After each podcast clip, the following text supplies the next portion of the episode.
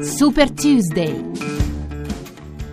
Meno 280 giorni all'Election Day e meno 7 alle primarie nel New Hampshire, dopo che l'Iowa la scorsa notte ha incoronato il repubblicano Ted Cruz e tra i democratici ha assegnato la vittoria per un soffio a Hillary Clinton, tanto che Bernie Sanders chiede una verifica.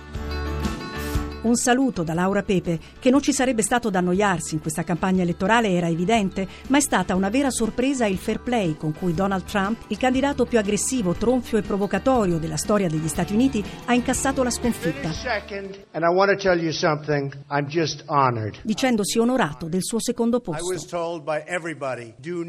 Mi avevano consigliato di non venirci nemmeno qui, ma io amo l'Iowa. Tornerò, forse mi comprerò una fattoria. I think I might come here and buy a farm. I love it.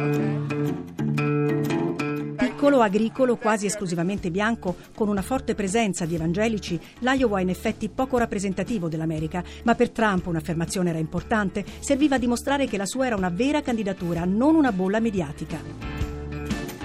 Se dunque il grande sconfitto è lui, il vincitore è davvero Ted Cruz, il senatore del Texas, con padre cubano e madre americana, nato in Canada e per questo, secondo una scuola di pensiero ineleggibile, si gode il suo trionfo. Ma non è un caso che nei giorni scorsi non abbia attaccato Trump, concentrandosi invece contro Marco Rubio. E il senatore della Florida è arrivato terzo con il 23%, un risultato probabilmente al di là delle sue stesse aspettative. Se il partito repubblicano, in profonda crisi, cercava un candidato in grado di mettere tutti d'accordo e con le carte in regola per tentare di riconquistare la Casa Bianca, non può essere che lui. Figlio di immigrati cubani di origini umili, andato al college grazie a una borsa di studio perché giocava a football, Rubio incarna alla perfezione il sogno americano.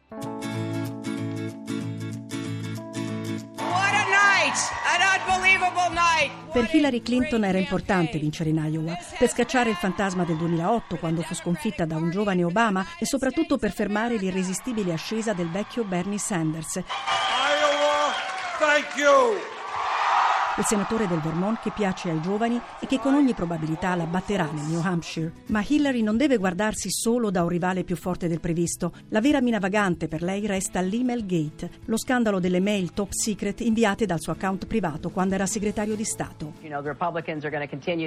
I repubblicani continueranno a usare questa vicenda contro di me, dice rassegnata. Chi davvero cavaliere non ha invece alcuna intenzione di sfruttarla politicamente è proprio Sanders. There is a legal process c'è un procedimento legale in corso, non intendo attaccarla su questo, non è nel mio stile. Sono altre le questioni importanti, quelle per esempio che riguardano la classe media in questo paese.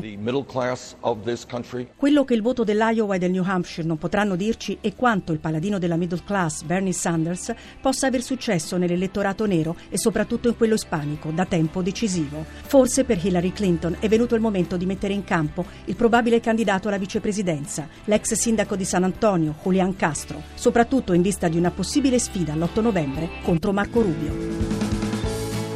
Seguiteci anche su Twitter, chiocciola Radio 1 Rai. A martedì prossimo!